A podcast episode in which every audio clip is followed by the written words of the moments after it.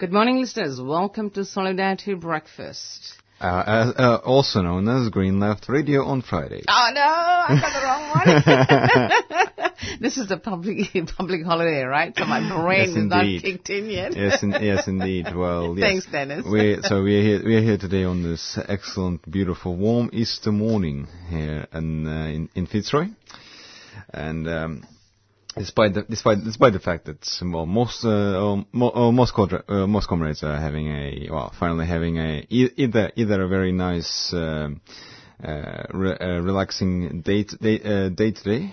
Um, while other uh, us here at, at 3CR they have have decided um, to still hold our week, our weekly show filled with the latest latest news more uh, more more insights and uh, political analysis into, into what's happening in Australia. it's in my apologies. I got my brain in the wrong sphere, I think. this Saturday or Friday is what happens when you have a public holiday on a Yes. Friday, and I'm used to having solidarity breakfast on Saturday. So like, oh, my brain's confused. I had to get up in the morning and run. I didn't even have breakfast. No, you and me both. all those people who are relaxing, here we are working hard to try and keep your morning Yes, entertained. yes. Well, I think we have to acknowledge that uh, uh, the other group of people who are working uh, hard today are all the are all the workers who decided to work on their uh, Yes. on their Easter break. So And I hope they're getting penalty rates. penalty rates, yes, exactly, indeed. So uh, Yes, it's it's um a tough fight out there, isn't it? Yes. And all those people like nurses and emergency workers and all those people who've got to get up and go to work, and um it's it's just Hmm. you know um only um fair for us to fen- mention them for today and also on Mondays, which is another public holiday. Yes, it is. Well, So- the, the, yes, in, the, the entire weekend. So if you do, uh, so if any listeners happen to uh, uh, stop by a restaurant or a shop or um, uh, or, or any other re- retail, Retail, yeah. place, always uh, uh, give, give give a bit of give it, give, give, a bit of a thanks to the uh, workers for working there on the uh, on- the day And uh, give them a bit of a tip if you can. Yes, and also encourage them, encourage them, encourage them to uh, join up with with the union if they haven't uh, yet, and And be nice to them. Smile. Say thank you. All the simple things we do every day without, Exactly. you know, even thinking about it. And um, anyway, ho- hope all of you have a great weekend. But let's start this weekend off with a bit of news from uh, the alternative press. Yes, uh, green, uh, green, green left weekly. So, Maybe we should talk about. I'm just thinking. Maybe we should talk about that march, Palm Sunday march, a little bit because it was interesting one, wasn't it? Yes, yes, indeed. Well, uh, since it's it's become it's become uh, quite a bit of a uh, tradition of the refugee rights movement in the last uh, several years. Yes. And even though it is led by, organi- from what I understand, organized and led mostly by religious organizations, it still includes a very strong, uh, s- uh, well, social movement com- uh, component to it. Yes. So all the all of the refugee activist groups are always part of it and always uh, uh, make up ma- ma- ma- make up a. Um, uh, kind of kind of substantial uh, part of the so well not just the speakers but you know the people who are uh, marching there as well. And in Melbourne, uh, the Palm Sunday uh, rally was um, I think it um, amounted to about what it was about 5,000, 6,000? No, no, no, was more. fifteen thousand. Fifteen. Yeah. Yes, yes. So So that was a good turnout. Could have been Yes. better, but that was good, regardless. Yes. Yeah, we had all sorts of people. The the several unions there, Mhm, mhm. and uh, lots of um, churches and social groups and Yes. NGOs and refugee supporting groups, whatever they are. They were all there. It was wonderful to see that many people showing solidarity and support for the refugees, and it also Yes. is a statement against a government that has, according to Amnesty International, draconian laws against refugees.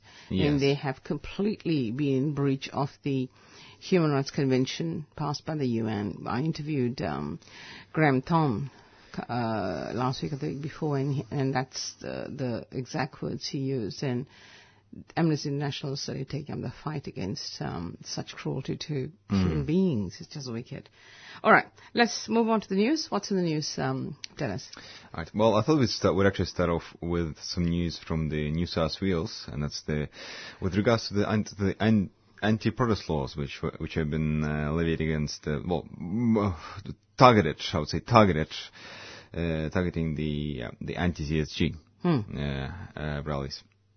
The so-called Gas seems to have created quite a radical group of people, and Yes, they're yes, pretty indeed. fierce in in, in uh, protesting against it, and the government's so determined to go ahead with that. Yes, and um, well, and in particular, actually, it's um, uh, one of the, the New South Wales Aboriginal activist and the Senate candidate for Socialist Alliance uh, team in federal elections, Ken Canning, is actually is actually quoted here in the in the article about about the anti-protest laws. This is a law to protect the rich. We will need to break these laws to protect our democratic rights. And he was uh, was actually uh, addressing the protesters who had occupied the Roro State State Parliament following for following a rally called by the uh, uh, called, by, called by some of the Greens against the state government's new laws attacking the right to protest. And we are and we are going to hear from Ken Canning. Yes, at eight o'clock. We're going to interview him, and he is fiery. He's very exactly. good. exactly. So I'll uh, I'll, le- I'll leave the the bigger part part Yes. of the story for Ken to tell us later on. yes. Um, uh, but uh, it's I think it's uh, uh, if we're going to judge where the anti-protest laws are going to end up eventually, I think uh, Victoria would be a good play. Would be a good uh, sort of uh, indicator of that. So anti-protest laws were uh, sort of introduced introduced by what was his face uh, before uh, before Daniel Andrews, Dennis Uh, Napthine, or Napthine, and uh, Baillieu, was, uh, yeah, all those people. People know. Yeah, yeah, okay. no, you know, no, but uh, Previous, previous Labour governments, really. uh, well, pre- uh, previous uh, liberal government, uh, the, the, the, the Liberal liberal and government. Labours, yeah. Yeah, yeah. Um, but it's sort of uh, it, it just, it just kind of, but it really sort of proved just how well was was wasn't just, wasn't it wasn't just sort of just useless, but it also proved to be so unpopular. It became the government the, the government's undoing That's right. as well. The thing is, you cannot, you know, there is also also already an enormous lack of democracy. This is getting to be very draconian, where you ban freedom of association. Yes. They have made it very hard for unions lately with the laws, and that is actually in breach of a lot of the conventions around the world in ILO and even the UN. UN, you know, actually says that um, countries where unions, in other words, freedom of association is the norm, have better human rights records mm, mm, than mm. countries where there are no unions and no freedom of association. So that's the, the cutting edge we are coming to. In other words, this government is sliding slowly but surely into um, a state where you are losing that freedom of little, the very little freedom of association we have is getting worse and worse and worse. And this, I think, is is heading towards a state where you are preparing for almost a police state. That's that's how it seems to me. You know, you, you're giving police more powers, you're putting more money into the pockets of the police, Yes. and you're increasing your defense budget by what 50% almost. Wow. And um, now you have these laws coming. There seems to be a trend here, which is becoming clearer and more draconian. And it's of real concern to me as to the fact that they've started in New South Wales. Um, the federal elections are coming up, and maybe a possible double dissolution. Well, not possible, probable actually. you reckon? Okay. I'd, I'd, uh, I'd say by uh, July by July second. Um, it's interesting because if they dissolve both houses, the the thing is that the senators who um, all will be, you know, gotten rid of, and you re-elect them, it becomes a proportional representation situation where they only have to have a 7.7% vote to get into a Senate position. Yes.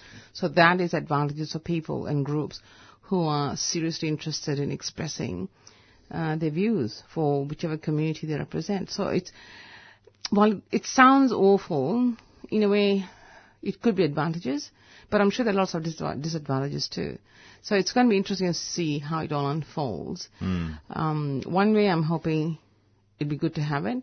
Another way I'm thinking people have done, people don't have time to prepare if, if, if they, uh, such a change, yes. yeah, remember if if these crossbenchers and even the Greens, for that matter, and the ALP allow the ABCC legislation to pass, they still have to face election in September. They'll be judged by how they vote. Exactly, yeah. So elections are coming with this, are coming this year. July or September, either one. July, September, yeah. So that's just, uh, yeah. So I, I, uh, I seriously, I seriously doubt that um, I, uh, that the early election won't be called. Yeah. Yes. I don't know. I have I have my um, doubts because the the crossbenchers, if they vote, they lose their seat. Yeah, but if they if they do vote, there's no way they they they, they don't get uh, you know well mm, they don't get scrutinized for Yes, the but rest of the time that true. they're there. But still, ha- they still have four years left in Senate, which means that's their money flowing in. Mm-hmm. It depends on where their heart and, and their brain lies in terms of how they're going to manage the situation. So it's going to be like watch the space in the next what up to the 18th of April when they actually recall Parliament, because Mm-hmm. the turn was already prepared the stage for double d- dissolution. Yes. He's gone to the governor. He's moved the the uh, recall the date when they recall Parliament. Yes. Um, so he's done all the basic steps you need, and you have to have a certain number of weeks before you uh, Parliament sits in when you actually call the um, the elections and so on.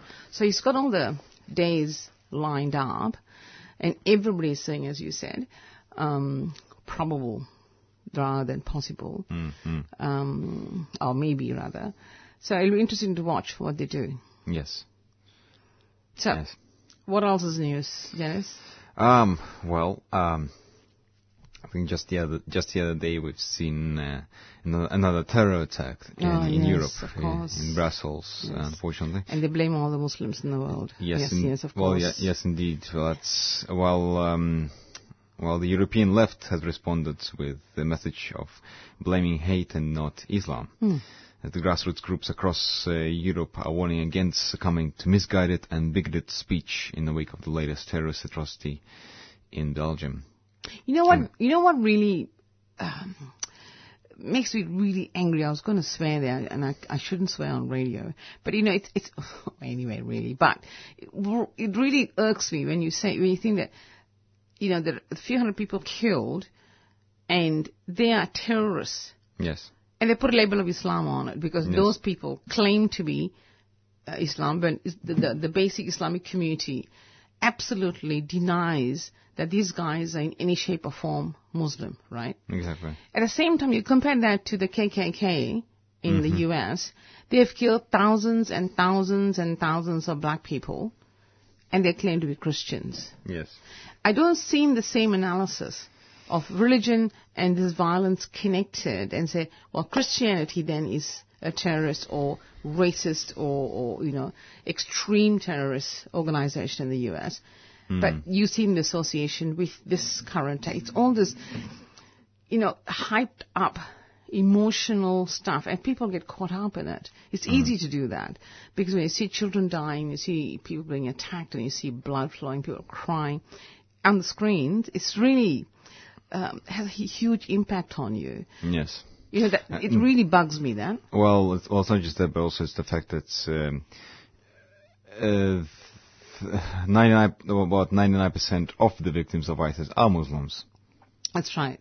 That's right. That's what people don't seem to realize. Yes, yes, uh, exactly. And um, I think what's also um, um, uh, what's what, what, what, what, what also also what's, what's more important is that um, uh, people can say also say that you know uh, Muslims or Muslim or Islam or Muslim organizations should do more to condemn the uh, Oh, terror attacks.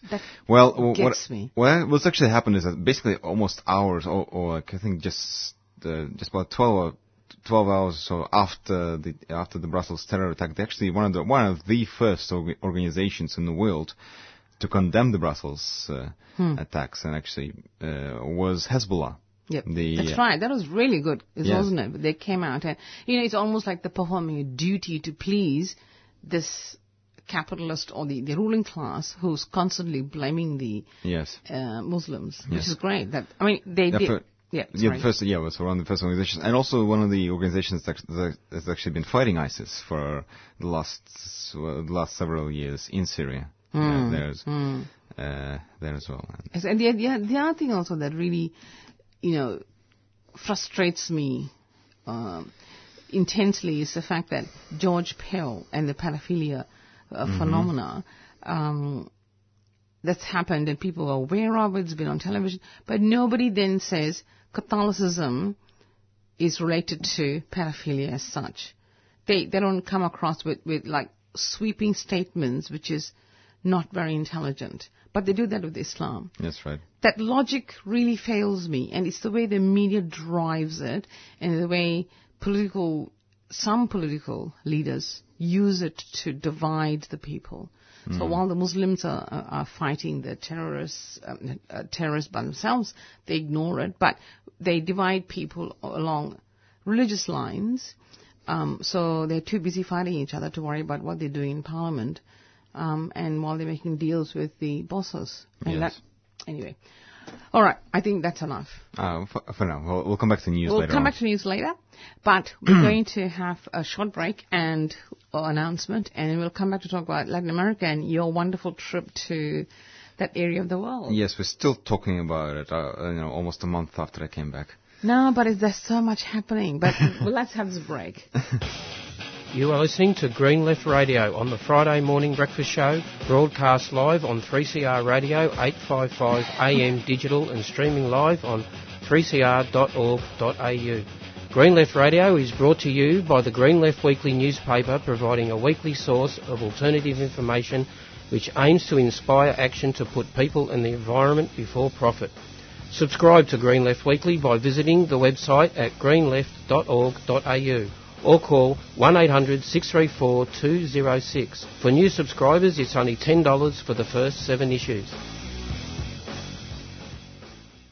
Okay, welcome back. And Dennis, you talked about Bolivia last time. Yes. Uh, so, sorry, just before we uh, get into the Latin America stuff, the last item we talked about was the sort of the, the growing uh, Islamophobia in the wake of the Brussels terror attacks, and I think I thought it was actually a good time to promote the upcoming Yes to Refugees, No to Islamophobia rally. It's come. It's, Sounds good. That will be, or that will be happening on Sunday, April the third at 2 p.m. Mm-hmm. on Federation Square here in Melbourne. So it's organized by a campaign against racism and fascism, and our aim is to make Federation Square a racist and fascist free zone. So Yes. come along, uh, as I said, Sunday, 3rd of April, 2 p.m. Uh, on Federation Square. That'll be literally next Sunday, wouldn't it? That's correct. Yeah, Sunday week. Sunday week. Yeah. Yep. Okay. All right. You talked about Bolivia last time, Yes. and in different programs you've talked about different countries, but we Yes. haven't covered um, Chile and Ecuador. Ecuador, yes, yes, and also and and, and also I thought it was it would be important also to mention Brazil at the end. That's even though I didn't, I was I did not visit Brazil, but it was it's quite a it's quite a hot topic at the moment. Right. let's go for the hot topic. All right, What did you? What, what, let's go for the hot topic. Brazil. yeah, let's go. well, um, What's happening there? The, uh, I think the last couple, uh, the last couple of months, we've actually seen a uh, sort of a mounting, um, well, uh, well, a, a, huge increase in the number of uh, right-wing protests uh, in the in the country, especially last, especially last weekend. Last weekend there was about there was about uh, two million right-wing protesters across the country, um, you know, demanding the resignation of the uh, Brazilian government headed by Dilma Rousseff of the um, who heads a coalition government that includes the Workers' Party, and um, all of this is kind of a result of some um, very long-running crises, not just in the Brazilian government, but w- inside work- Workers' Party of Brazil Okay.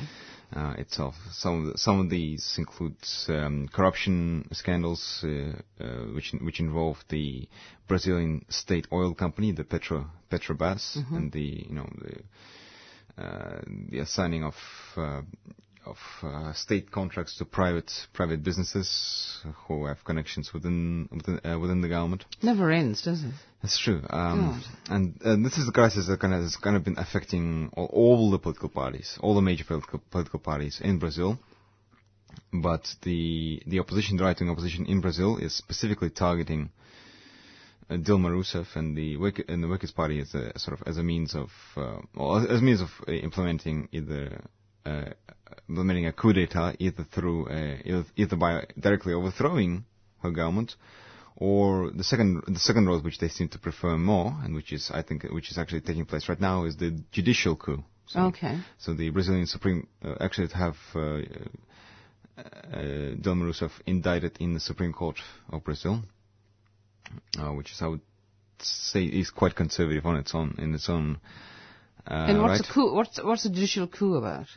Um, basically, it is uh, it is me- uh, well it is it is targeting Dilma Rousseff and also and also the former president of Brazil, Lula Lula, Lula da Silva, in the um, uh, in attempt in, in basically being connected. Well, uh, if the if the Supreme Court uh, um, sort of finds finds them finds them guilty of being connected to to the corruption cases in Petrobras, then it gives them the um, the ability or the opportunity to uh, dismiss the government, dissolve basically to dissolve the government and uh, call the new elections. But um, the Supreme Supreme Court has already indicated that both Lula and Dilma are actually free free of the charges with regards to the to Petrobras, with regards to the state oil company um, uh, corruption Corruption, corruption yeah. crisis. Yeah, but then there there, there are several other, other charges with, uh, which are still uh, standing, and there are still there are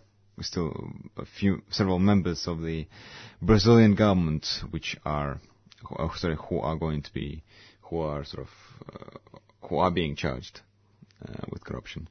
At the same time, uh, sort of on the street level, on the street level, the uh, well, the, well, there've been sort of been mass mass uh, protests against um, against Dilma being organized by the right wing parties, um, uh, and also and also by uh, some of the some of the nation's biggest media uh, uh, corporations as well. There's also been counter demonstrations which have been organized by Workers' Party supporters, the Landless Peasants movement, the MST, uh, the trade unions, and others.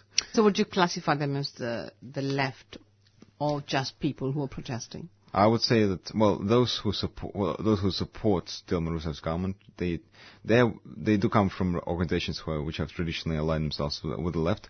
But I think what we what we need to understand in the case of Brazil is that last well, I would I would say that um, the last seven years or so, last t- seven to ten years, the the governments that were led by Lula da Silva and by and by Dilma Rousseff, uh, while they did implement some social democratic um, measures and they also increased uh, social spending and uh, you know they've uh, promoted uh, Latin American solidarity and Latin American uh, integration.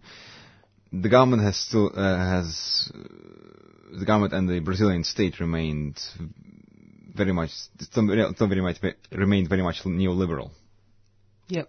Uh, so the uh, um, So what about the left in Brazil? Is there a uh, uh, any form of left political party? Workers' or- Party is supposed to be the left. Supposed to be the left. Yeah, like traditionally, like uh, before before the election of Lula da Silva in 2002, if I if I recall correctly, the Workers' Party of Brazil was considered to be the leading force of the left Okay. in Latin America. Not even like you know for for a very long time in the 90s and and the 80s. Would that be like the ALP here? No, no, no, no, no, no. It's much more left. It's far, it was far more left Okay. the, than than the ALP. It, now you could say they're the ALP, but back in those days, They weren't. they no no they weren't. They were um. Well, there is hardly. They, they were, I'd say they were more like Syri- they were more like Syriza uh, Okay.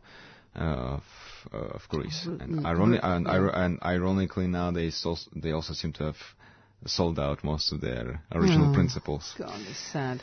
Yes. Um, so, so, so there's this twin crisis, uh, twin political crisis happening in Brazil, where you simultaneously, simultaneously have the uh, the right wing and, and the biggest corporations trying to overthrow the government, Yep. um, while the while the left is while, while the left is in a really bad position since it's it is basically, forced to defend this very government Hmm. which has not uh, really attempted to dismantle neoliberalism, you know, let alone capitalism, Hmm. but which itself does not have an alternative. Right. That is a very difficult position. That yes, it is frustrating. Yeah. Um, with regards to uh, with regards to Chile, I was um, uh, when I was when I visited the country, I, I got a chance to speak with the with some of the some of the uh, comrades from the student movement and the um, and and and the com- and the Communist Party of uh, of Chile, as well as the uh, the organization called the Guevarist Left of, um, uh, of of of Chile. And the uh, the situation in Chile is, uh, I would, I would say, a bit similar to the one in in Brazil, where you actually you have a a government where comp- a, a coalition government that's comp- comprised of the the Socialist Party of uh, of Chile, the Communist Party, uh, sort of some of the sort of the center center center uh, left uh, left uh, left left Yeah, I'm organizations. very Yes, confused about center, this or center, that. Yes, yes, well- where's the center here? you can be yeah, well, it's the extreme center really. um, Ah. Uh, well, yes, and where the, the government was actually elected on the promises of labor reform, education reform, constitutional reform, Yep. and you know a, a number of other sort of, uh, promises, but which has, which uh, has well found itself not being able to deliver.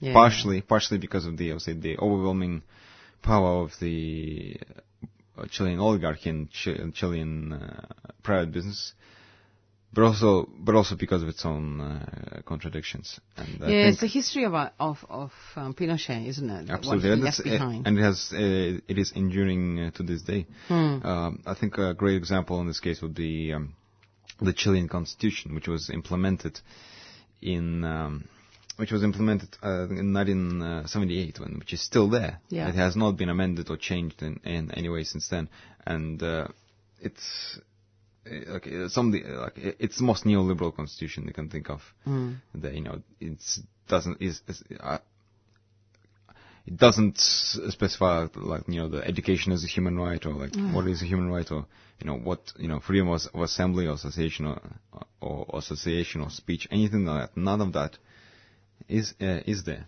And one of the um, I'll say one of the pillars of the Chilean government that's been elected recently or has been elected just a couple of years ago has actually been to change the constitution. But that in itself is a mo- is a mammoth task because it um, in order to change the constitution you re- you require a two thirds majority in Oh. the That's massive. in the Chilean yeah lo- in the Chilean lower house Right. which is incredibly hard to achieve Hmm. um, and which also requires you well which basically re- requires a grand coalition of you know, the left parties and some right wing parties to change it and uh, uh, sort of finally uh, well fi- well finally dismantle the biggest the biggest uh, um, how to say well the, the biggest problem the, the biggest the biggest problem that uh, Pinochet left over Yes, that is what a legacy. What a legacy. It's almost like Hitler's legacy. Hmm. But let's move on to um, Ecuador that you were very keen to talk about. Yes, yes. I think I think I might have to uh, extend it over a couple of programs there. You've got a good five, ten minutes. Go. Okay. Ecuador is a is is also I think a very a curious a curious case among the um, among the left in Latin America. Yep. Um, uh, sort of, uh, Ecuador joined the pink tide uh, in uh, in uh, 2006 when it elected the uh, a left-wing economist by the name of uh, Rafael Correa to lead the, to lead the government of change. And within two year within within three years, first three years, Ecuador achieved some amazing. Which year was this? 2006. Okay. 2006. And within three years, it has achieved some tremendous uh, results.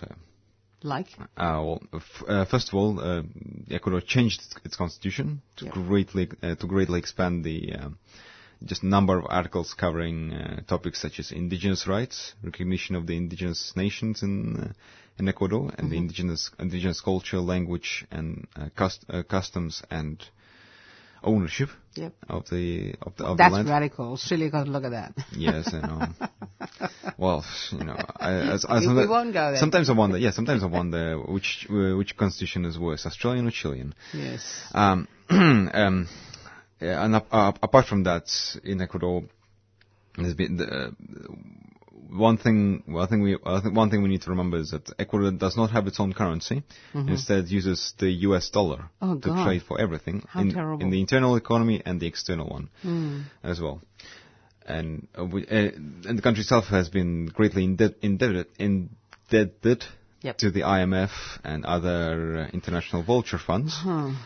uh, during the neo neoliberal era, era before Correa. Yep. But Rafael Correa managed, uh, uh, so the, but the country managed to renegotiate its debt Hmm. with the with the fund and managed to get rid of, I think it was about three billion dollars. Right, but did they, did they did they um, implement austerity measures in the process? No.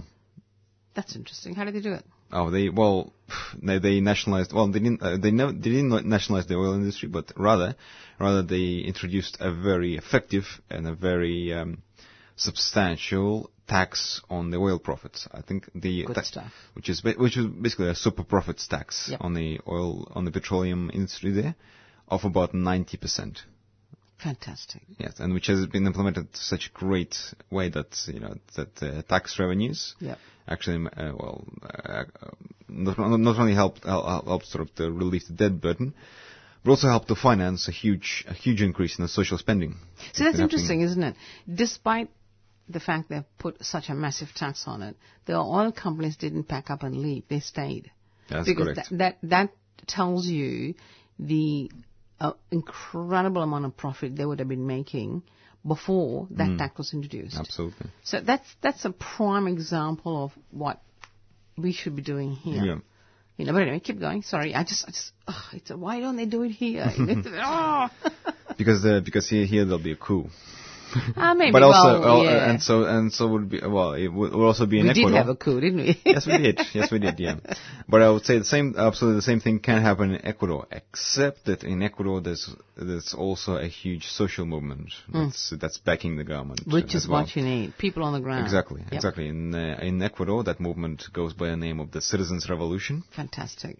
Sounds which- good. Yes, which has. Uh, uh, which I say, I say is, uh, it was pretty broadly comprised of uh, some of uh, the, the urban mid of the, the urban workers movement, the trade unions, Mm-hmm. the uh, uh, some some of the indigenous movements, not not all, but Yep. uh, some of them, uh, the uh, the uh, the rural workers and the rural sort of uh, organizations, the middle class, and um, the supporters of Rafael Correa, Mm-hmm. sort of all sort of within this process of change and democratization of uh, of the country, Mm-hmm. economic de- democratization, social and political Yeah. as um, uh, as well. S- um, I think that um, it, I would say, I would say that the economic transformation of Ecuador has not been as radical as say in Venezuela or in Bolivia. Yeah. It has remained very much along the But old. that sounds magical to me. Compared Yes. to sitting here in Australia, oh my God, how wonderful.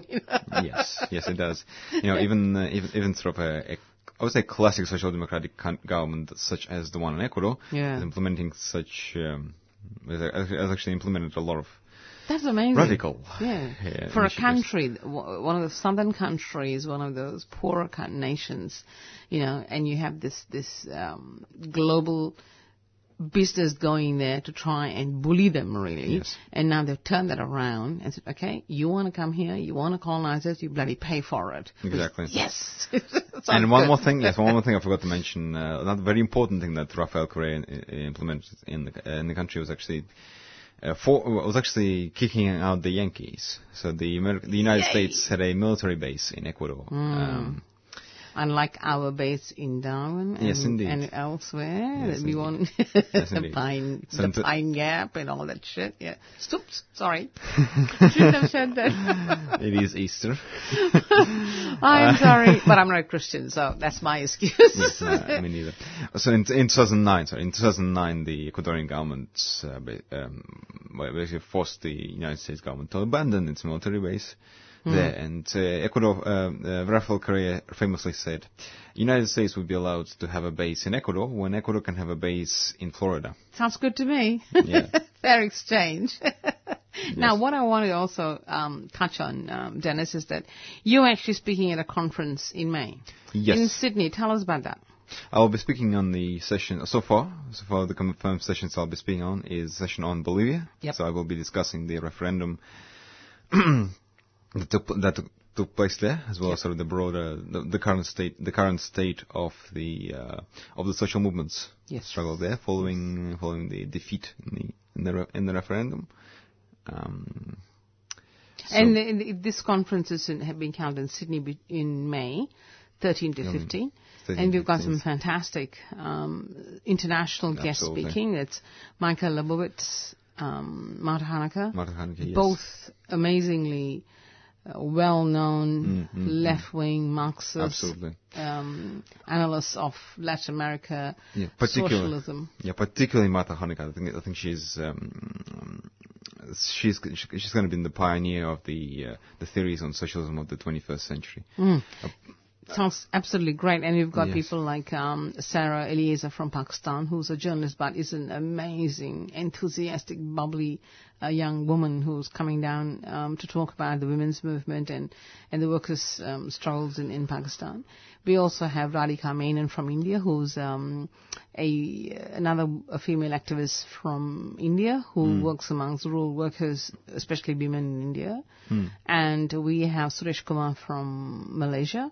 And that's interesting. In Malaysia, for example, recently they have um, shut down the pub, the Socialist Party of Malaysia's meetings. Again, yes. yes, again. I think that the heat is on on Najib um, Razak, the current prime minister. So this is this is again the the freedom of speech being completely shut down in another Absolutely. country close to to one of the friends of Australia. Yes. And who are the other speakers? There's um, uh, Vannessa Hearman from Sydney University, who's Yes. ex- whose expertise is in the Indonesian, excuse me, um, area. So it sh- looks like um, it's shaping up to be a fantastic conference. Absolutely. So those who can um, spare the time, it's and, and who are interested, it's in Sydney University, uh, University of Technology, 13th to the 15th of um, May. Okay, now shall we move on to a bit more Green Left Weekly news? Uh, yes, yeah, yes, yes, indeed. Alternative news, rather. yes, uh, yes, indeed. Sorry, just uh, That's okay. give me a give me a second here. Yeah, he's this young man who's fiddling with his computer, his his, his phone, like all young people do. they get everything on their fingertips. Well, I'm, rec- I'm reclaiming the modern technology. It's what, all, it's Oh. what revolutionaries across the world should be doing. Ah, yes. I have to I'm on Twitter and Facebook, so I can't complain. Yes. So, in other news, Ben Cordes reports here, capital strike brings renewable energy to its knees. and we're going to interview him in about yes, 10 we minutes. are. Yes, we are. So in, Portu- in Portugal, Interesting. uh, Australia's largest energy company has appeared to prefer to accept fines for not building renewable energy rather than build it and weaken their investments in coal and gas generation. Yep. So uh, the uh, so when There's, when Abbott, there's, yeah, well, oh, sorry when when Abbott government passed the legislation to reduce the renewable energy target by about 20% in, in uh, 2015. Some supporters of, re- of renewables hope that uh, to an end to the policy, uncer- un- policy uncertainty would free up finance for investment to get planned projects into into the construction phase into a construction phase. That did not happen, and the RET itself has kind of been a bit of a subject to a concer- concerted campaign by the fossil fuel mafia over many years. So, which first banned the Labour government in the um, in the in the in the energy ministers. I can't even I can't even that's say okay. his name. Ben, ben Corr will talk about it Yes, later, yes, so yes, don't worry about that. Let's, let's go on to any other news. There's plenty of news that's um, Yes, indeed. on indeed. the, um, Actually, on the international uh, on the international um, uh, uh, scheme, the in Turkey, in Turkey, Erdogan Erdogan once again tries to silence dissent. Oh, uh, when, dis, when did he didn't curb dissent? yes, well, it's becoming unfortunate. Unfortunately, it's becoming more and more uh, violent. almost by a habitual thing for him. Yes. On even International Women's Day, you know what he said? He said that uh, women should um, forget about economic freedom because it is more becoming and is much much happier. It'll, women will be much happier staying home, looking after kids and cooking and cleaning and washing and all that stuff. I like, I seem to remember a German someone leader should, should said, do something with this guy. yes, yes. I seem to I seem to recall a German leader a, a while ago who said almost exactly the same words. Yes, yes, yes. and, and, and, you know, well, that's ironic. Well, not ironic, but it's it's it's painfully um, disturbing and, and you know we can try and laugh about it to, to Yes. keep our spirits up. But the, the key thing is at the moment what um, and Erdogan is doing is using the war in in uh, not war well the war The, in ru- the- war, the, wa- the, war The he's, the war. war he's waging against the Kurds. That's right. That's that's what I'm trying to. do. And I'm thinking he's classifying the PKK as a terrorist organization, and he's blaming any atrocities that happen in Turkey on on PKK. It's like very opportunistic in the way he's using that war to attack the Kurds. Yes. And that's the real concern. And, and the, the Kurds have been fighting for over 40 years for their land, which was divided into four long time ago, post Ottoman Empire. And this guy just simply wants to grab, land grab. That's what he wants because the uh, Kurds in northern Syria actually control the oil fields there, which they would dearly like to get their hands on.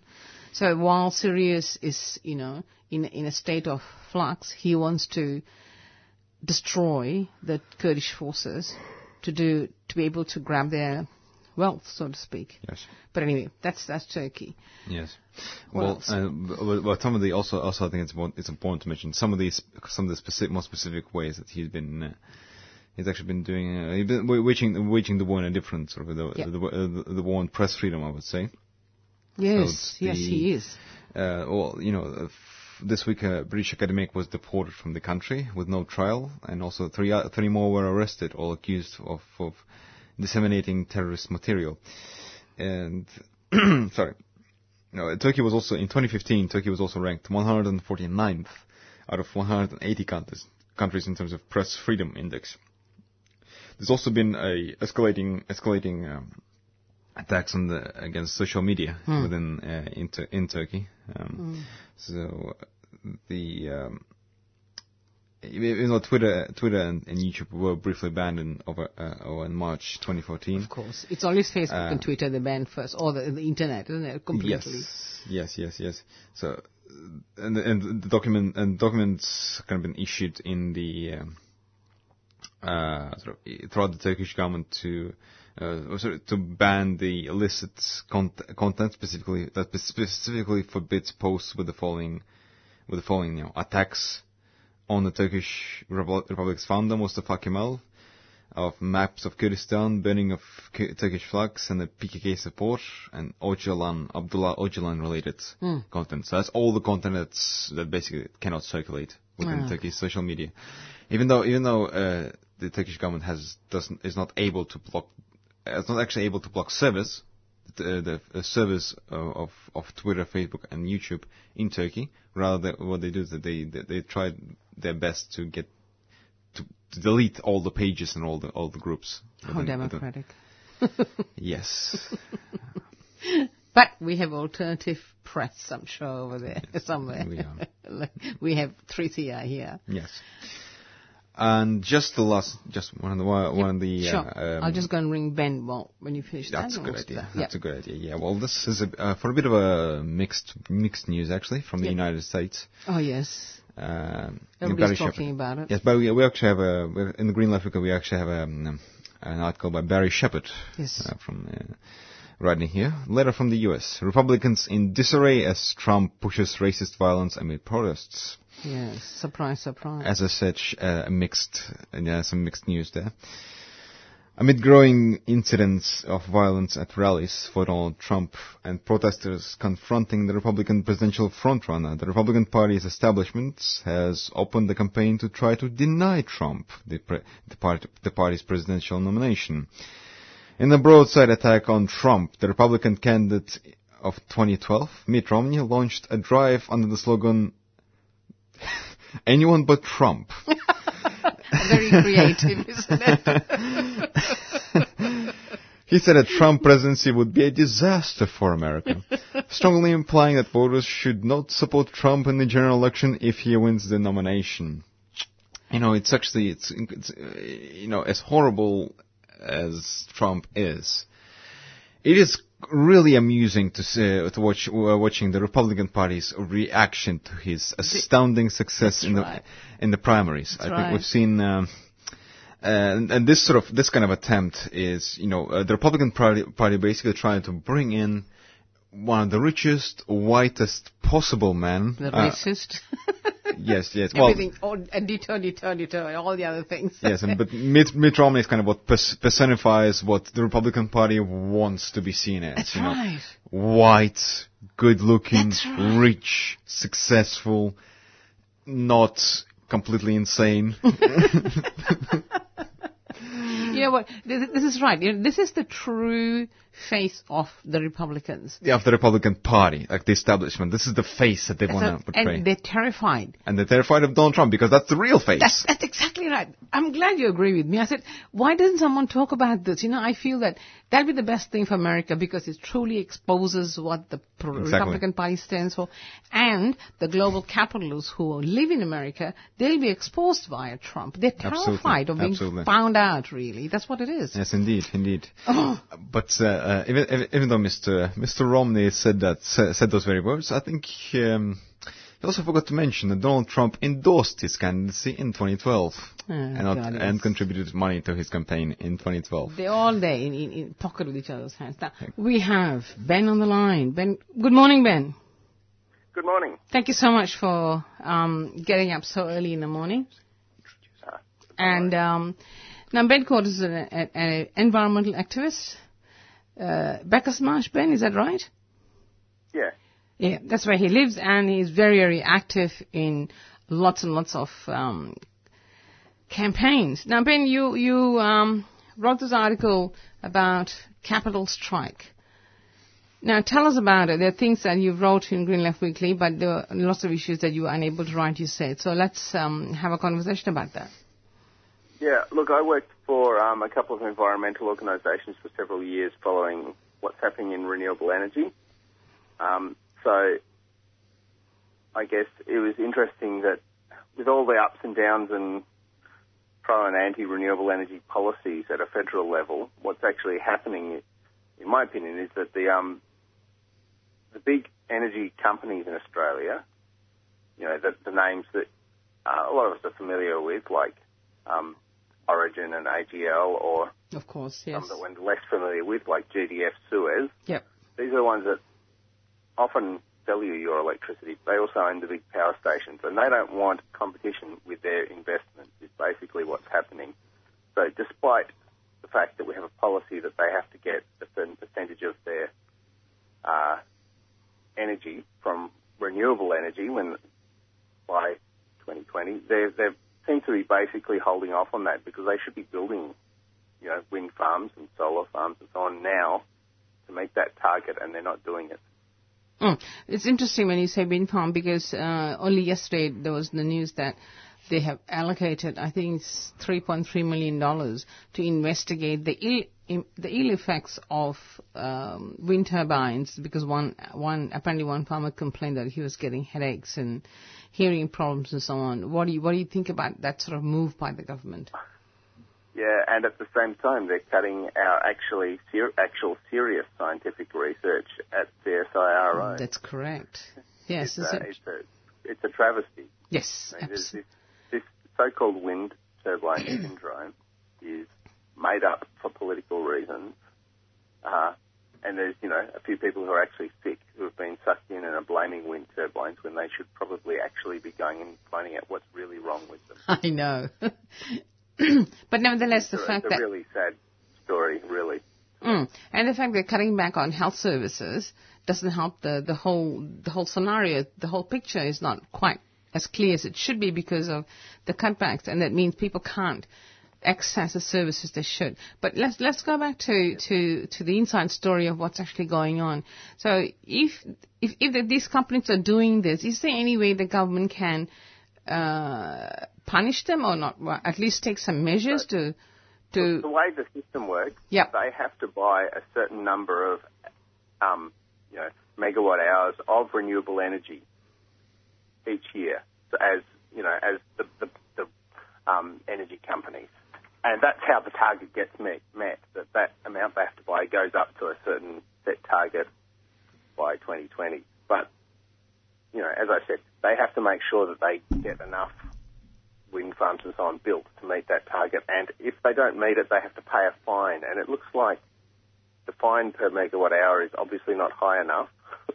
Of Um, course. because, uh, they they you know they all have these big existing investments in coal power stations and so on, and there's been talk that Australia's got a massive overcapacity in our coal generation capacity. Mm, so mm. when you have overcapacity, obviously prices go down and people aren't doing very well. And this is probably because Australians started using less electricity every year about five years ago, Hmm. six years ago. And Um, they, there's a boom in household use of solar panels and so on, isn't there? That, that's right, and you know that that hits them as well because even though it's not really under the same renewable energy target, those sort of small scale things mean that you know your sort of summer afternoon peak electricity use gets Mm. slashed, and that's when they make their really big profits Yeah. selling, you know, at peak rates. Yeah, even with- even with aircons running, it simply means that the more heat you get, the people use aircon, but there's so much energy generated through the solar panels that they lose out on that excessive bills people used to Yeah. have to pay in the old days for using aircon full blast, isn't it? So, so we've seen big heat waves, which have actually, you know, I think 2013 had a heat wave that beat the one leading up to Black Saturday, but the actual energy use Yeah. less. The peak energy use was less in that because of the amount of solar panels that had gone on roofs in the meantime, basically. Yeah, which is very encouraging despite the, the way the government's conducting this whole business. People are actually voting their feet by doing what they're doing. But the problem is Yeah, the, and- sorry, go on. Oh yeah, no, Australia really leads the world in um, solar panels. But if you look at what the big energy companies are doing, what- probably the best indicator is that um, the owners of Loy Yang, one of our big coal power stations here, um, are applying to have the power station upgraded.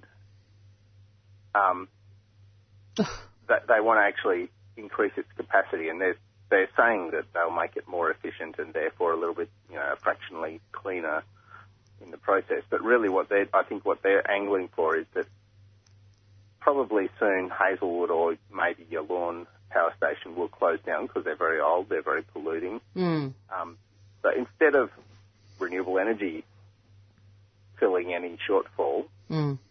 as the, the, the policy suggests should happen, they they basically just want their existing investments to do it on Yeah. the cheap. And then, and then what? Uh, the other thing that's going in the mix is um, the fact that Adani coal mine has been approved uh, approved off in the north, and I think there was another coal mine somewhere in, in central Australia, northern Australia. They were they were talking about, uh, uh, which uh, also has contributed to it. And of course, the other factor is the employment of our wonderful new scientist, Dr. Finkel, who is actually pro-nuclear. So how does all that, you know, Well, fit? the, the, the coal export prices um, don't directly affect. It's not usually the same companies exporting coal. That international price for coal is a factor, I suppose, particularly in New South Wales because they use black coal, which could be exported for their power stations.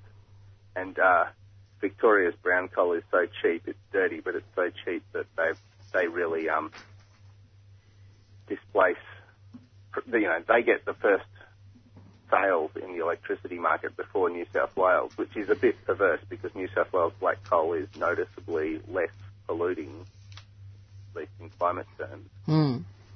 Yeah. Um, in terms of nuclear, look, people have been talking about it for years. I think the South Australian government is talking about it uh, uh, now. A lot of the time, it's a smokescreen just to make sure we our uranium mining industry retains some sort of legitimacy. I don't think they're going to build a nuclear power station because where are they going to put it? And no one wants to be next to a nuclear power station, especially close to Fukushima. Hmm. Um, but they, they'll dream. And nuclear power station is no competition with renewable. To build a large nuclear power station these days um, costs well. It'll usually it'll take at least 12 years probably, based on current build times in Europe. It'll cost double whatever you think it's going to cost. Um, Yes, that's right. Always increases, doesn't it? yeah, that's right. Oh, whoops, another cost blowout. There we go. In Yeah. that time, you know, it takes about two, two and a half years to build a solar thermal power station which can provide electricity around the clock. Now they're smaller than nuclear power stations, but there's nothing to say you can't build several at once. Mm. Um, wind farms, similar, you know, um, from first uh, slice of the soil to having the thing up and running, it'll be a year or two. Mm. Um, why, why would you go for nuclear? And, and, you know, they still haven't worked out what to do with all the toxic waste from Mm. nuclear. Yes, it's, it's, it's, it's an ongoing issue since the 80s, isn't it? But let's go back to this capital strike, Ben. What is it that the community is doing and what is possible um, around this issue before we fin- finish the interview? If you can let people know how they can Yeah. support the campaign. Well, look, that there's a lot of environmental organisations who've been pushing to keep the renewable energy um, sort of target met to stop it getting cut. I worked lot with Friends of the Earth, who have a campaign called Yes to Renewables, who uh, are on that path. I guess one of the things we can do is get the state government to make up some shortfall in the renewable energy target. The only wind farms that I think are getting built at the moment are getting built as a result of the Australian Capital Territory government setting uh, their own renewable energy target, separate and extra to the national one. hmm And so they're getting some wind farms built, and that's great. Victoria's state government has announced they're going to come up with a renewable energy target, but we don't know the figure yet. We don't know if it's going to be a, a really token thing or something that will actually put the pressure back on the federal government to keep going. So, you know, I guess, yeah, look at what Yes the Renewables are doing, Friends of the Earth, um, pushing for that state renewable energy target. That's probably the most practical thing we can support at right now. Okay, thank you so much, Ben, for waking up so early in the morning to be available on a public holiday. we'll talk again as this, this campaign um, gathers momentum because this is going This to. issue will, will stay around. It's been here for the last 10 years and hasn't changed much. No, but things got to change, otherwise something drastic's going to happen. Uh, and right. we all know that. And uh, we'll keep moving on from this, um, you know, uh, step by step. I guess we need to we need to somehow counter this this horrible um, ca- uh, measures taken by this this capitalist government. Okay, thank you so much, Ben, and have a great weekend. You too. Thank you. Bye. Okay, now Jacob has joined us. Unfortunately, public transport only started at 7:25 from where you live, Jacob. That is pathetic. Yeah, it's um, it, well, it's interesting enough. Um, it was running on the Sunday timetable, but um, six um, the 6 a.m. did not run on the um on public holidays of all days. So yeah, the only train was like at 7:25 a.m. Yeah, right. Actually, before we started the program, program this morning, Jacob, myself and uh, Ladi mentioned how, ah, like, well, we are here, we are, uh, people like us are here at the, at the studio today. Well, uh, most of us are resting and spending time with their families. It's also important to acknowledge the work that all, uh, the work that all the workers and employees are, are going to be doing over the weekend. Well, yeah, well, especially Okay. public um, especially public transport. Especially workers. public transport, yes, indeed. Well, uh, thankfully, pub- our transport, uh, public transport workers do have, most of them do have good agreements that um, make sure they're paid, they're paid uh, well. Yeah, and- the, uh, for the for uh, o- over Easter, but there are many who don't, especially. Uh, Well, that's that's sort of kind of the reason why there was um, before the implementation of 24-hour public transport, there was actually quite a lot of industrial action by Yes. the railway and work Yes. because you know Rightly so. uh, it's like um, because there um, because of 1 a.m. to 5 a.m. shifts, there will be a lot of ghost shifts. So Yes, essentially, there would there would probably be a justification for the government to pay them lower wages than what they deserve because not there weren't there wouldn't be as many cons- customers of those of those particular um, um, late night times. Well, we're talking about public transport. You know, you, we are, we are, uh, it's, um, it, sh- uh, it shouldn't even be, be considered the, the, you know, people who use public transport so shouldn't be even even be considered as um, as customers. Yeah, you know? exactly. It's but that's because of the complicated sort of half privatised and public Yes, system that we have in um, Melbourne right now. Well, pretty much everywhere in Australia is like that, as far as from what I can understand. Absolutely, we should make it complete public run and workers owned. That's what we need. That's what I like to hear from young people. It's fantastic enthusiasm. All right, guys, we've got Ken Canning on the uh, phone, and Ken is the leading Senate candidate for Socialist Alliance for the Senate in New South Wales. So, good morning, Ken. Yeah. Good morning, Ken. How are you? And uh, we have Jacob and Dennis here with me. So we will talk about what um, this is all about. So maybe you want to tell us a little bit about yourself, Ken. That'll be a good start. Yeah, um, I'm uh, a Murri Aboriginal person from originally from Queensland. Uh, I come from the Bidguru people, southwest Queensland. I've lived down in New South Wales since 1979 and uh, worked a lot in tertiary education, uh, uh, mainly in tertiary education. Presently, I'm working with uh, fellows uh, coming out of jail. But um, yeah, I'm 63, been involved in activism since my teens and still at it, and decided to take this on as another me- another means of activism as well. Yeah. Hmm. Yeah, so yeah, it's like as a long-term time activist, Uncle Ken. Um, what is sort of like because this is basically would be your first time running in um, in a you know Fed a Senate election, and what was kind of like your main motivation for running with the Socialist well, Alliance?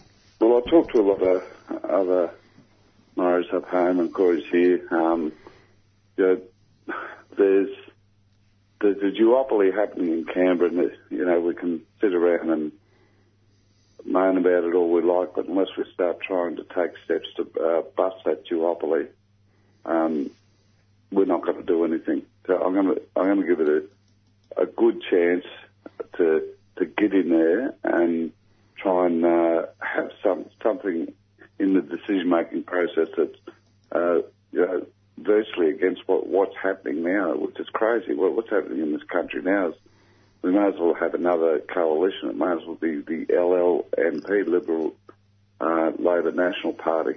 We've got two identical parties to choose from at an election, and they're having the say. We need to get a, a strong voice, and I think the voice will come through should come through the Senate. And I'm trying to help. I, I hope other people will be influenced by this to at elections to uh, be that other voice in the Senate. I looked at the last election, and there uh, there were minor parties who got in because of the dysfunctionalism of uh, Liberal and Labor parties. Uh, unfortunately, they were the more conservative side. I think the, the left need to take advantage of people's disgruntled attitude towards the two majors and jump in there. And I think the time's right now. The federal Greens have just jumped into bed with the Liberal Party. that'll, that'll show, that, that's, that's their death knell. That, that's what happened to the Democrats many years ago. They Yes. jumped into bed with the Libs and bang, they, nobody knows who they are now. So Di Natale's uh, taken his party on the road to hell. and I think, you know, we we once, once he did that, I thought, I might even have a chance here because Yeah. there's a lot of Greens voters aren't going to aren't going to swing for uh, the federal Greens. Well, state Greens in New South Wales are doing a fantastic job. Mm, they are. Yes. I'm afraid, uh, yeah, and I, I believe in other states are doing a fantastic job, but I'm afraid the federal Greens leave a lot to be desired. I've said this time and time again. If they want to be another political party that are different to the two and set themselves as to being different, act start acting it on a federal level. They're not doing it, so that's to our to the smaller parties' advantage. Um, I'll pick up what votes they've lost quite easily. Thanks. Oh, Yeah, oh, well, I think yeah, with you mentioned the Democrats and the Democrats historically, the reason why they went in decline was because they voted with the Liberal government to um, implement the GST. Yep. Uh, but yeah, a question I wanted to ask you. You know, um, I read your article actually this morning in the Green Left Weekly, and one of the sort of things you um, this week's Green Left Weekly, um, you wrote about the importance of building um, broad and strong and powerful people um, powered movements, and um, I kind of want, want to ask, you know, how does your like election campaign relate to that?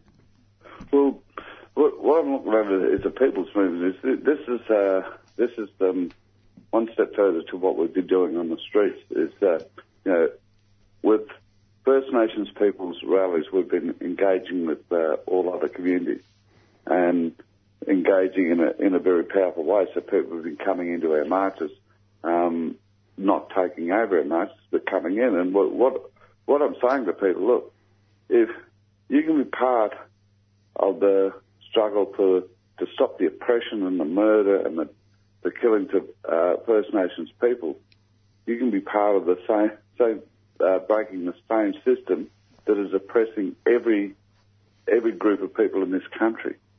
So I'm, I'm telling people the only way to stop this government is that, you know is to build a strong people's movement. Yeah, it's a it's under Socialist Alliance, and that is a political party. But uh, you know, I'm talking more away from the uh, political party thing to this belonging to the people. People getting right behind uh, certain people to get in and have a voice, uh, and other people then coming and following and doing the same thing.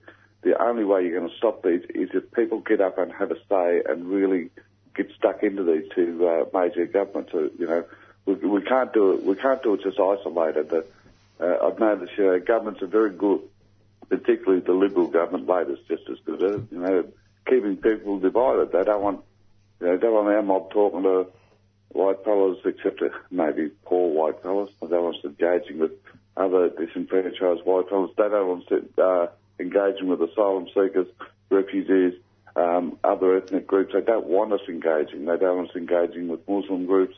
But we're we're doing that. We're doing that, and it's, uh, it's against the against the odds of what the governments want. They want you know divide and conquer. Now I'm, I'm trying to tell people out on the streets if we stand together and break the yoke of oppression that's keeping Aboriginal people down in this country, everybody gains. First, the first thing we can gain is how, we can't call ourselves a nation. Well, we've got the highest deaths in custody rate in the country, the highest incarceration rates of Indigenous peoples in the whole world. We can't call ourselves a country when we're still removing Aboriginal peoples off their land. We can't look at the world in the face and say, look at us, we're, we're a great country. We're not. We're a, a racist backwater. And until we fix all these issues up, that's all we'll ever be. And I think people, citizens of the country need to realise that we have to stop, stop the government's oppression of First Nations people. We were the first people hit. We've been fighting this battle for 228 years.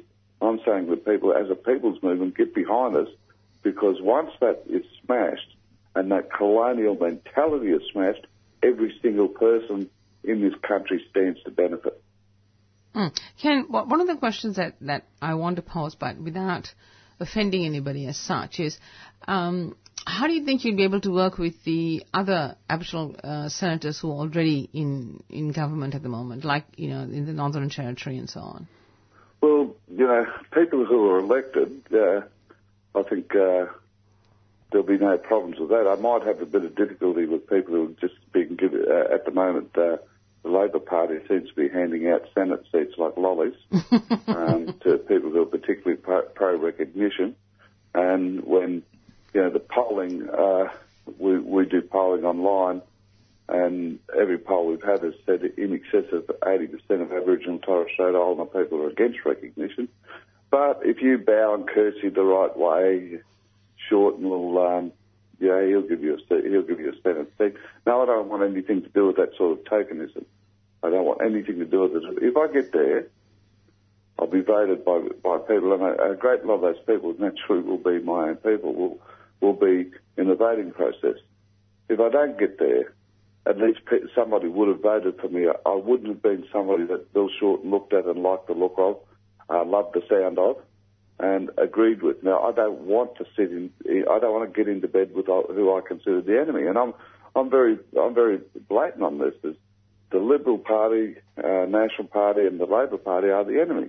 Their policies are genocidal by nature their policies are causing the deaths of Aboriginal people. If you were to take this to the World Court, you could have charges, uh, war crime charges brought against these people. I call this institutionalised murder that's happening. Now, we, we've got people who are being handpicked and they want to sit in, sit in company with these people. No, I don't want anything to do with that. So there may be a difficult, difficult, if people are elected, uh, it go, goes through the election process, that's, that's fine we may have some differences, but we can work with it. But I can't see myself working too closely. Uh, yeah, there will be a relationship, but I can't see uh, me working too closely with somebody who just simply accept a seat uh, because the government uh, likes the look of them. Yeah, so um, for the for like the benefit of the um the audience here, because I know you've spoken a lot about this previously, and you just mentioned it before. But what do you think is sort of like the biggest sort of issues, like with constitutional recognition, and you know, what are what is like a proposed alternative to constitutional re- um, um, recognition from your perspective? Well, the proposed alternative uh, immediately is self-determination and sovereignty. You know, self-governance. Self-governance. You know, we, we can build towards self-governance, like uh, the Sami people in Finland, separate parliament governing their own peoples. Uh, you know, the, without uh, we could draw away from government funding. We could force an agenda. This may be difficult, but to get major companies to pay money uh, for money Sorry.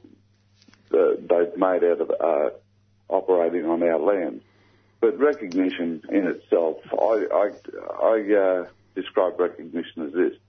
Recognition is the uh, pretty red carpet you roll out in ceremonial occasions to cover all the bloodstains on the steps. That's what recognition is. It's a pure distraction. Now, non-Aboriginal Australia have been blasted with recognition. There's, there's so there's so much suspicious about this. You have to wonder uh, why so much money is being poured into constitutional recognition. But a group of us here in Sydney actually did apply for funding. We did ask uh, through an emissary of the government for funding to uh, have the dissenting voice. We were told no, we wouldn't be getting anything. So the, the debate is one-sided. The debate is very, very much one-sided, and the pro-recognition can say uh, how much they like that, you know, they're having open forums. I was at a forum and one gentleman suggested, well, we have open forums all over the country, and I said, well, I'm on a disability pension here. Sometimes I can't even afford to go into the city, so how am I going to go to your open forums? That cuts a lot of us out, doesn't it? So, you know, Mm. it's a one-side thing, and if you look at the, the people who are um, corporate sponsors, uh, Transfield Services, the Torches and Nauru. I think they've only just managed to drop them because uh, we exposed it and they're embarrassed about it. Rio Tinto, banking concerns, other mining companies. Why are multinationals so concerned with constitutional recognition when the same people are behind the push to remove Aboriginal peoples off the land so they can mine it? Mm. Now, the only sane answer there is they know something the rest of us don't know because they've got their politician friends on speed dial. That's they right. know once we're assimilated into the Constitution, we'll lose all sovereign rights and our lands are open slather without any uh, any obstacle in their way. And this is why they're, they're, in my opinion, this is why they're funding it. The other mo- mo- that that that w- could be a legal argument. The moral argument is, at present, uh, since the apology, we've had a 400% increase of children being stolen. That's right. Now, why, why on earth would we even bother talking about something in a white man's document that, that we had nothing, nothing to do with the initial process of it? Why are we bothering with that when we, we've got that? Our suicide uh, rate has increased since the intervention by 500%. Mm. We've overtaken African Americans as the most incarcerated people in the world. We overtook them last year, plus the, as the most uh, people who are vulnerable to death and custody. Why, why are we doing this? Why are we doing this on the back of just yesterday, the Miss Dhu, uh, the uh, coroner inquiry into Miss Dhu? Um, I was in contact with her uncle. The coroner ruled that uh, an important bit of uh, CCTV evidence could could not be brought in to the um, as evidence because it couldn't be made public because it was too disturbing for the family. The family wants it there because this is the this is the evidence that sh- will show that she was killed. Yes. we're going to we're we're going to spend all our biggies on running around trying to get recognised in something. I, I don't need that constitutional recognition. Um, I can look in the mirror. I know who I am. I know my traditional background. I, you know, I don't I don't need any of that rubbish. I need justice in this country.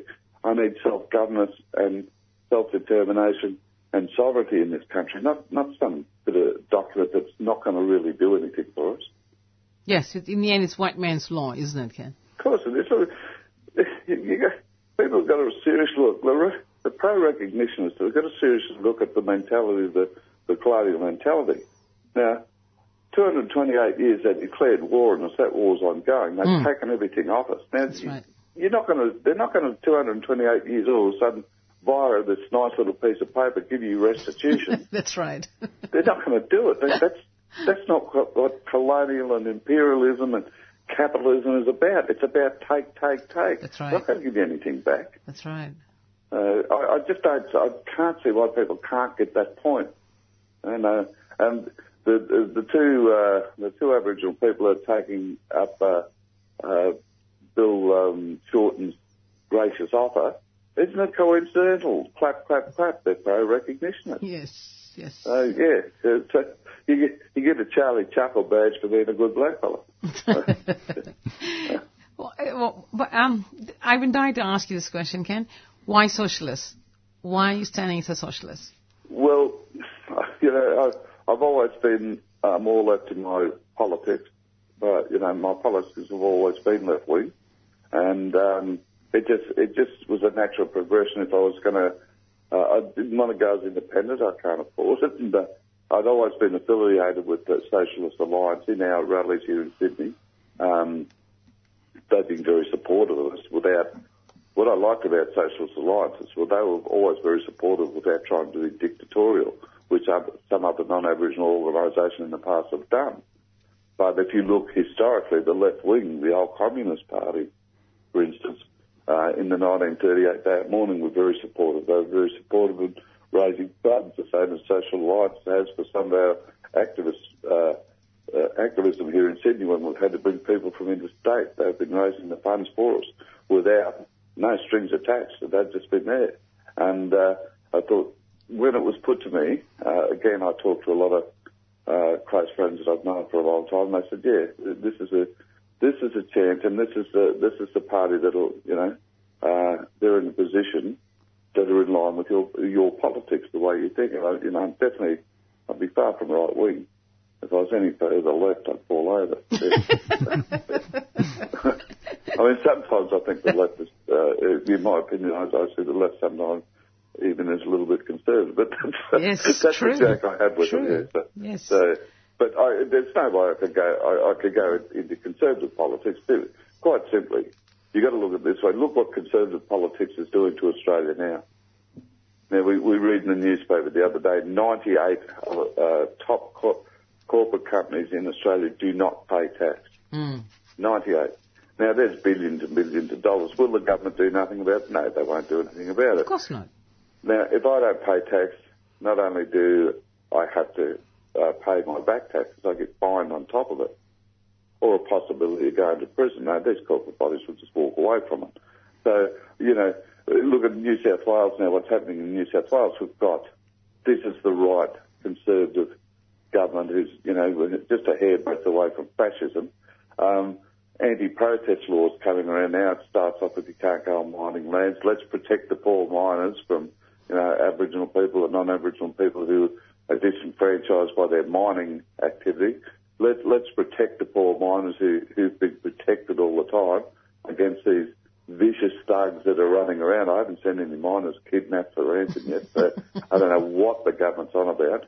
Now it's onto the street. They can break up any assembly at any given time. They can stop a march before it starts. This will be aimed at Aboriginal people. You can mark your words here in Sydney. We, if we put it in S, S1, we'll be rejected.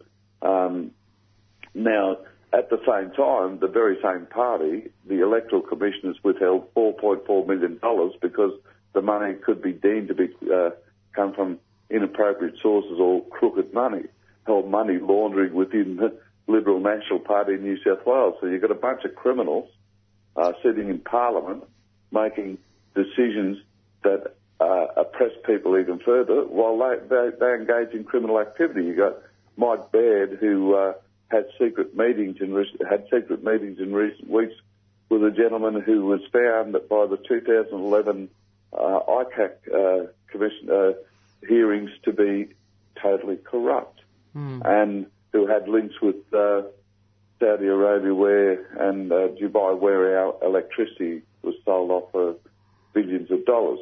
Baird has a secret meeting with a, a, a gentleman that's facing corruption charges. Now he's meeting with he's meeting with criminals, but he won't meet with his constituents to say why his laws are, oppress, are, are an oppressive regime to protect the rich. He won't meet with people on the street. He will have meetings with that, and he will take donations. And, and federal part, you know, via Arthur Sinodinos, they're involved in this. You know, they're all they're all in this scheme. He's been implicated in it, so it goes to the federal level. There's money that's dirty money sitting around that can't be released because it's shown to be filthy money.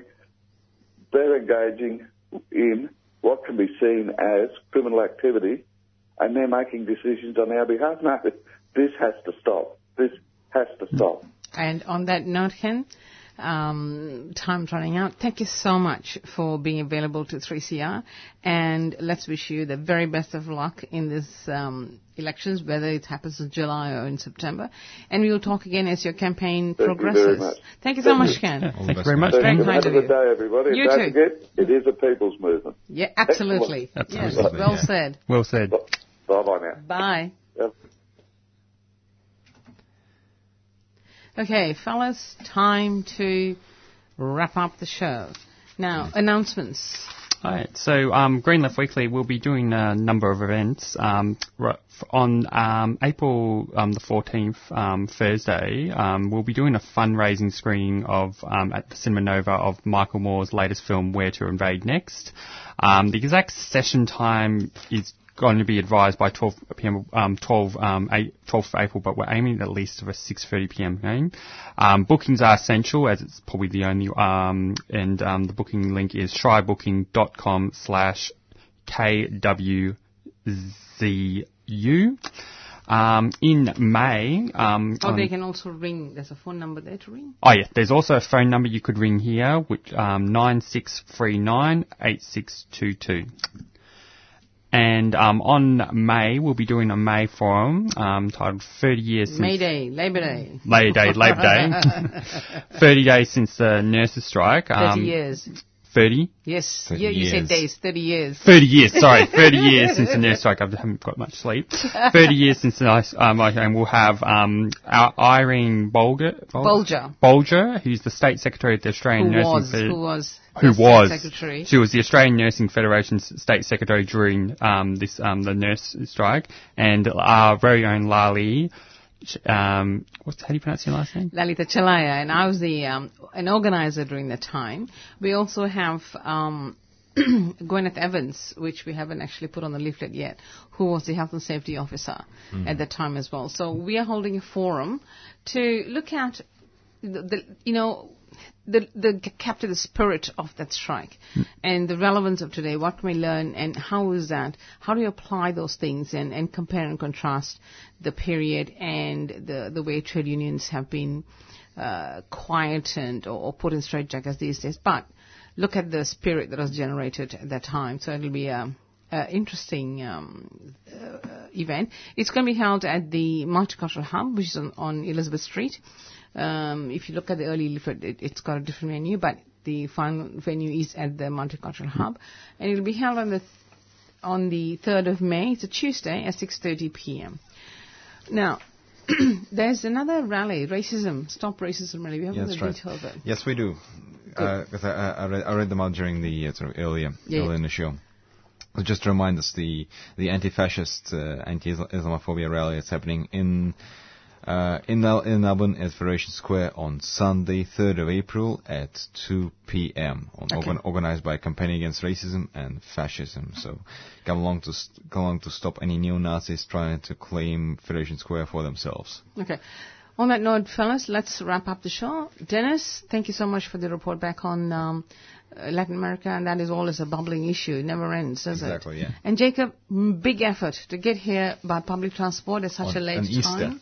I was going to pick you up, Morning. but you know it was just too late. Yeah. And let's thank Ben Cortes, who's a very active environmental uh, environmentalist from Bacchus Marsh, and um, always, always available to talk about the environment and climate uh, um, stuff. And of course, Ken Canning, who is the New South Wales lead candidate for Socialist Alliance in the coming elections. So let us say goodbye to our listeners from Dennis. Jacob. and Lali. And let's put on some music. And the next show coming up is Beyond Zero Emissions.